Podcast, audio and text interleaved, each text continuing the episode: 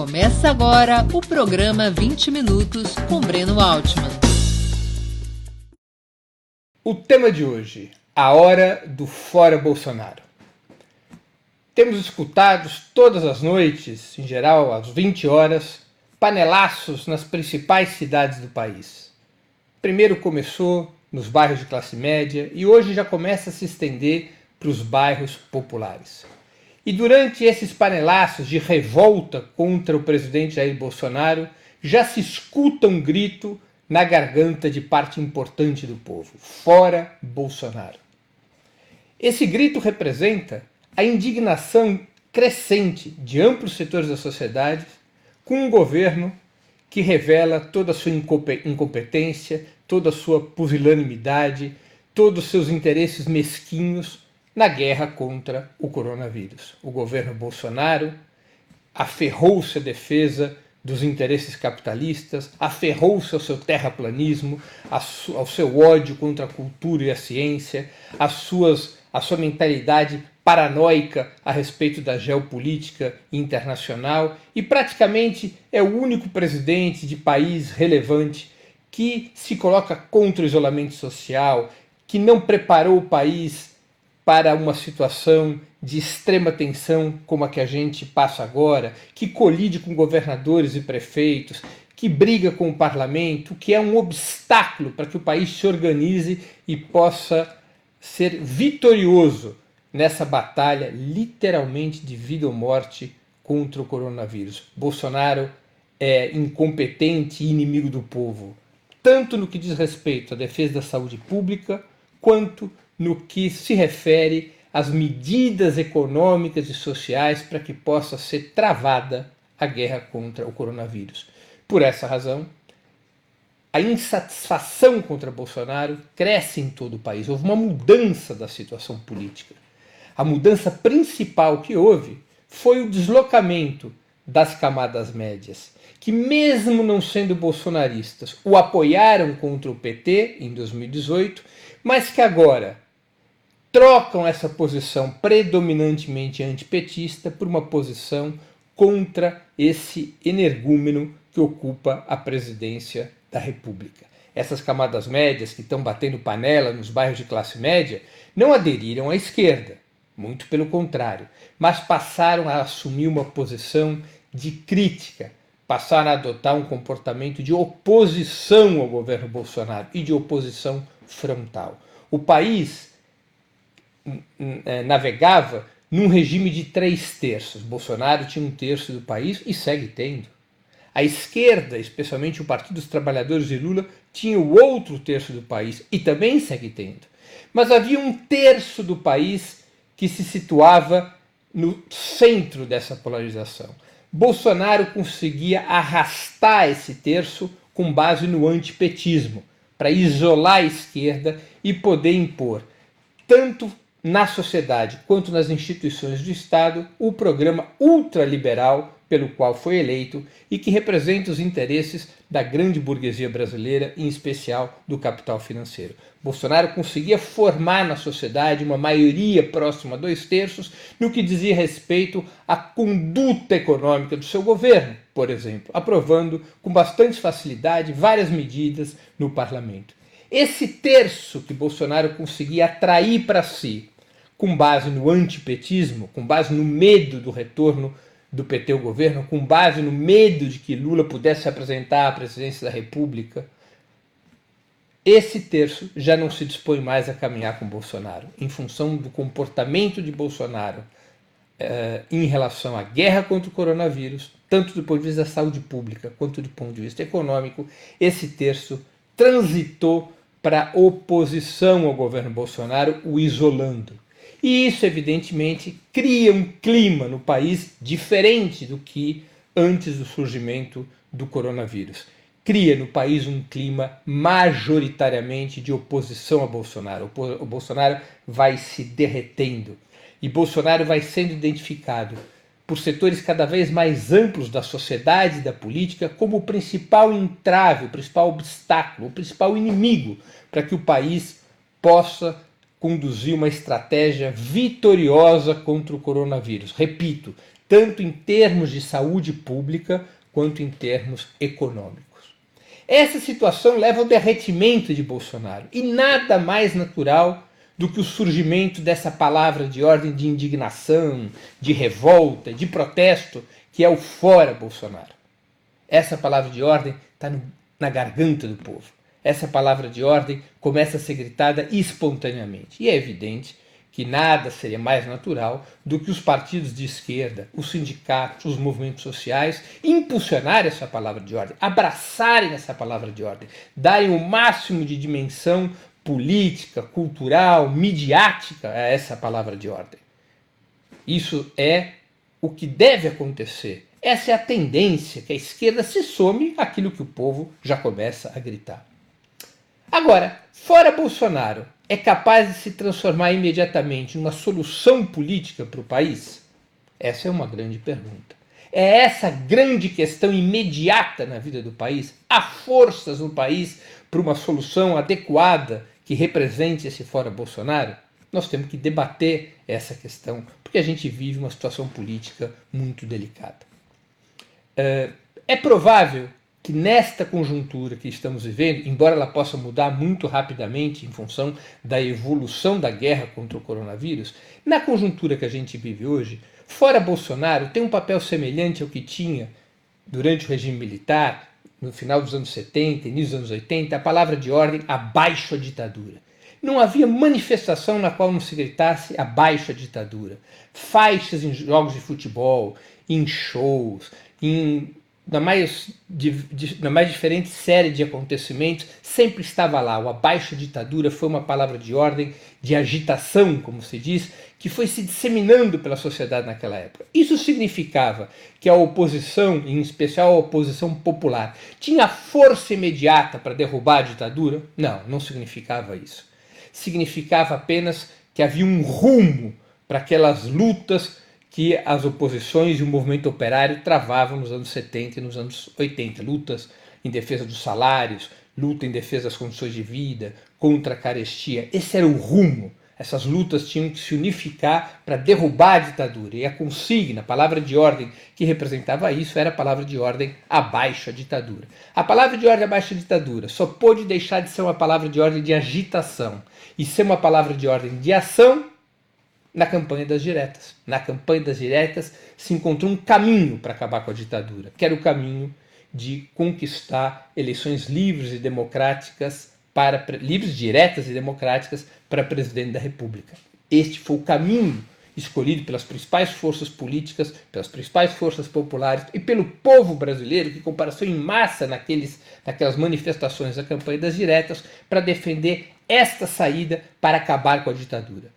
Vários setores da oposição, especialmente da oposição liberal burguesa, inclusive setores de esquerda que eram aliados à oposição liberal burguesa, quando é derrotada a emenda das diretas, preferem um outro caminho para pôr fim à ditadura, que foi a eleição de Tancredo e Sarney pelo colégio eleitoral. Mas essa é uma outra história. O fato é que o abaixo à ditadura só vira uma palavra de ordem de ação quando as condições políticas estiveram maduras E, lança, e permitiram o lançamento da campanha das diretas. Nós vivemos uma situação semelhante, embora os prazos sejam muito mais velozes, provavelmente. Neste momento, fora Bolsonaro, ainda não se constitui numa saída concreta, um caminho concreto para resolver os problemas do país. Ainda não é, como se diz na política, o centro da tática. O que é o centro da tática? A principal coisa a fazer numa determinada conjuntura. Embora não seja a principal coisa a fazer nessa conjuntura, ela orienta tudo aquilo que deve ser feito na conjuntura. Esse governo tem que acabar. Nós não podemos, o país não pode esperar as eleições de dois mil e vinte e dois. É necessário pôr fim a esse governo neofascista e seu programa ultraliberal. Portanto, há, há que se qualificar a saída que se deseja quando se fala de fora Bolsonaro. E há apenas uma saída democrática, que é a anulação das eleições de dois mil e dezoito e, portanto, a cassação da fórmula Bolsonaro-Mourão com a convocação de eleições antecipadas para presidente da República, com o ex-presidente Lula tendo anuladas as fraudes judiciais que o impedem de concorrer. Essa é a única saída democrática. As outras saídas não colocam na mão do povo a decisão sobre o rumo da nação e correm o risco, correm o risco de trocar seis por meia dúzia. As outras saídas são o impeachment, que além de ser um processo demoradíssimo, é um processo controlado pelo Congresso, e no Congresso dominam as forças oligárquicas, os partidos da velha direita, ou a renúncia, que coloca nas mãos do presidente da República a decisão sobre o que vai acontecer, e que representaria, tal como o impeachment, a substituição de Bolsonaro por Mourão. Ambos representam o mesmo projeto. Nessa semana a gente viu Bolsonaro, um aloprado de extrema-direita que confronta a estratégia de isolamento social, que se apega aos interesses capitalistas, que impede o desenvolvimento de medidas mais amplas e eficazes para garantir as condições econômicas de sustentabilidade da estratégia da guerra contra o coronavírus, mas Mourão tuita a favor do golpe militar de sessenta e quatro. Mourão, Mourão se apresenta claramente como representante da tutela militar e Mourão tem um compromisso, tem compromisso exatamente com o mesmo programa ultraliberal de Bolsonaro. Interessa ao povo trocar Bolsonaro por Mourão? Haverá grandes mudanças? Claro, tiraria-se um presidente aloprado por um menos aloprado, mas eles representam exatamente os mesmos interesses de classe, o mesmo programa que colocou o país na bancarrota que está hoje. Ao povo brasileiro, portanto, interessa apenas uma saída que coloque de volta nas suas mãos a solução do problema. E repito, essa saída é a antecipação das eleições presidenciais com a cassação da chapa Bolsonaro-Mourão, e a anulação das farsas judiciais que impedem a participação do ex-presidente Lula no processo eleitoral e de outras lideranças que eventualmente estejam na mesma situação.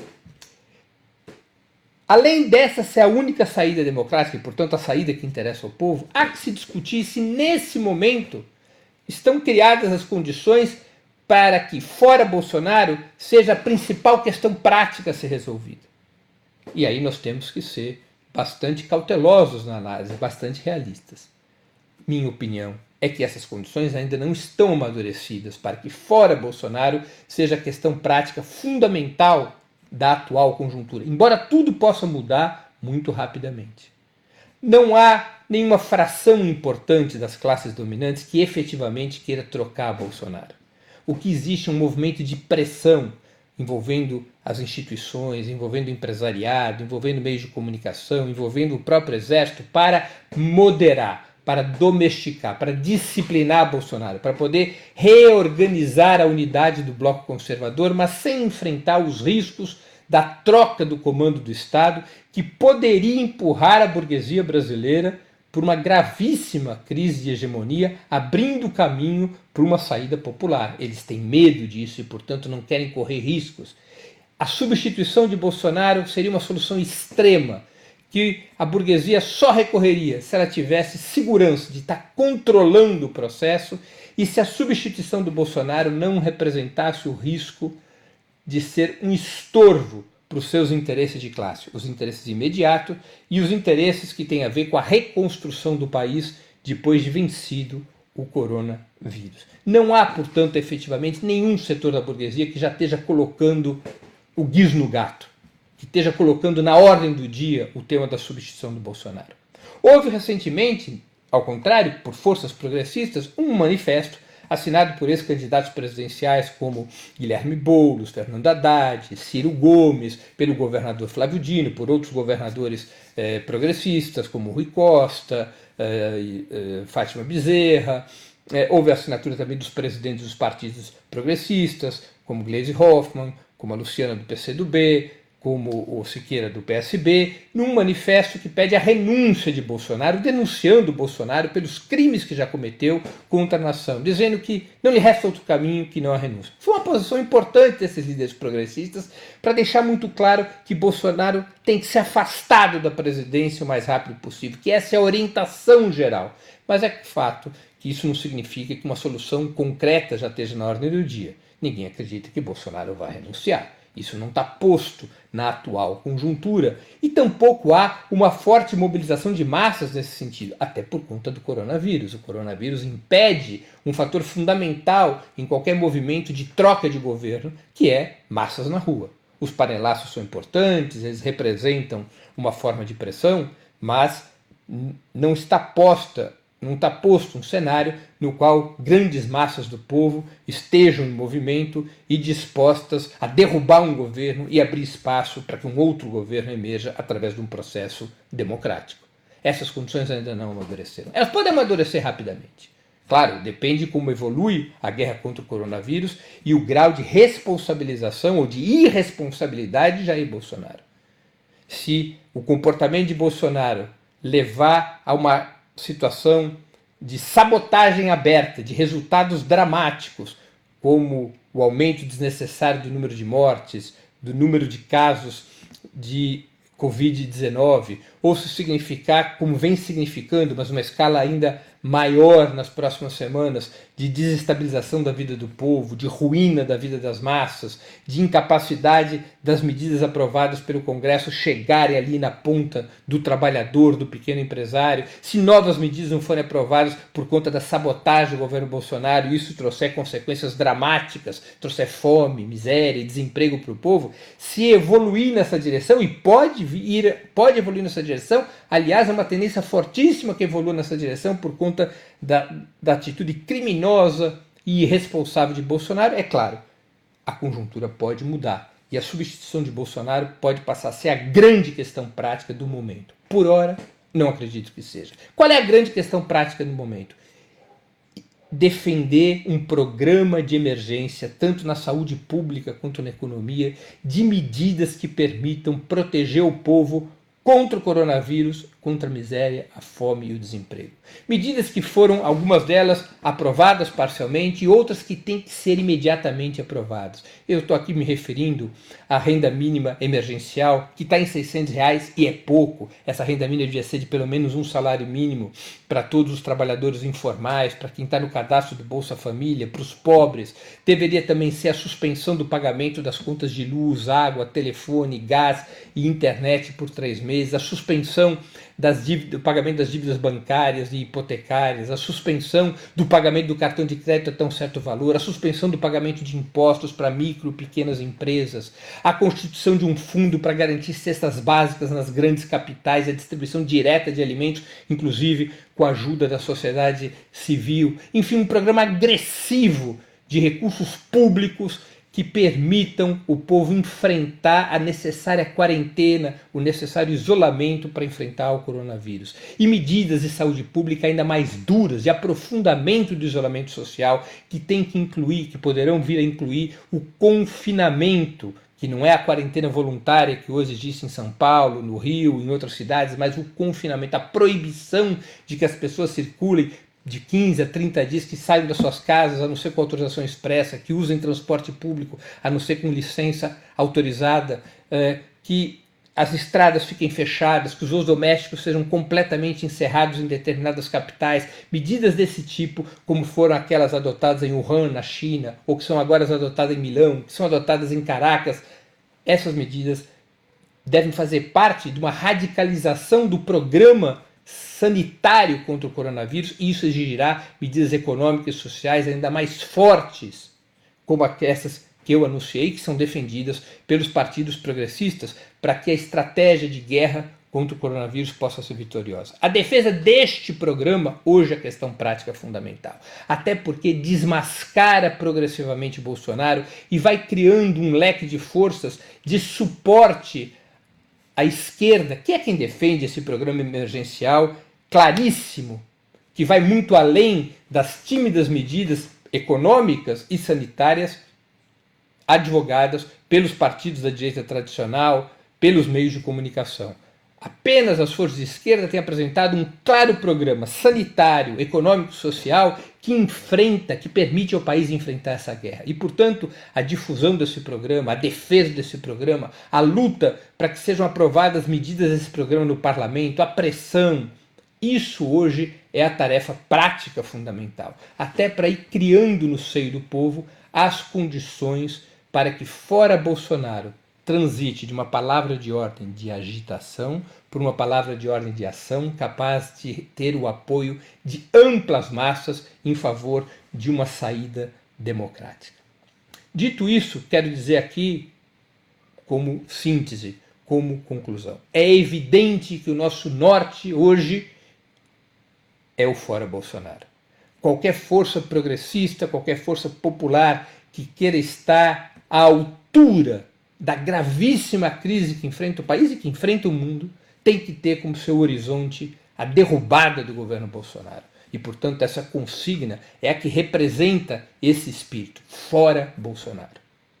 Mas isso não significa que imediatamente essa é uma palavra de ordem de ação, que toda a artilharia, toda a capacidade que é pouca de mobilização dos setores populares, porque o coronavírus impede mobilizações maiores, que as articulações devam estar ao redor de uma solução prática para essa questão. Não, ainda as condições não estão maduras. E as condições somente amadurecerão se a esquerda for capaz de defender cada vez mais amplamente o seu programa de emergência para conduzir a guerra contra o coronavírus. Um programa que garanta renda e comida para a classe trabalhadora, crédito para micro e pequena empresa, condições de vida e moradia para que as pessoas possam aguentar nas suas casas o longo período de quarentena e, eventualmente, de confinamento que teremos pela frente.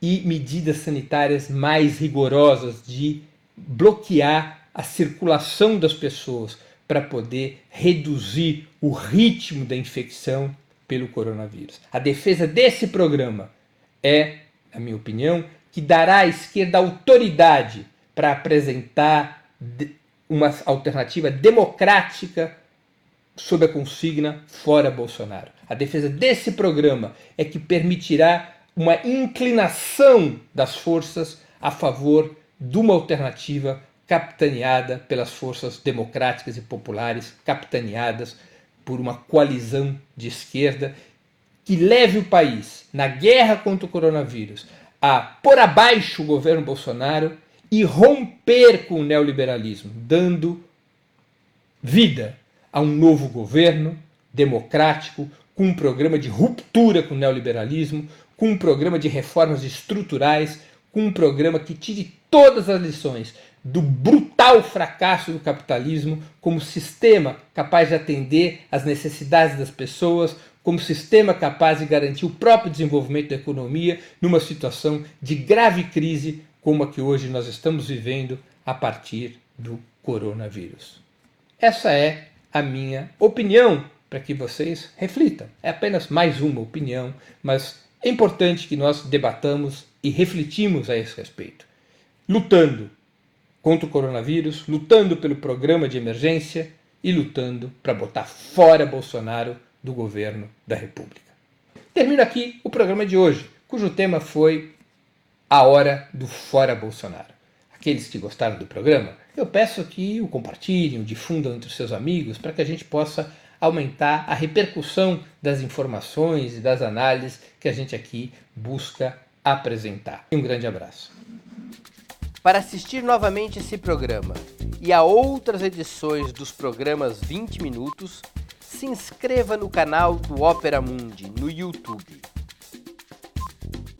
Curta e compartilhe nossos vídeos, deixe seus comentários. O jornalismo de Opera Mundi é mantido com o seu apoio. Faça uma assinatura solidária em w w w ponto opera mundi ponto com ponto b r. Com um pequeno valor mensal, você nos ajuda no desenvolvimento de um jornalismo independente e de qualidade. Obrigado pela audiência e até a próxima.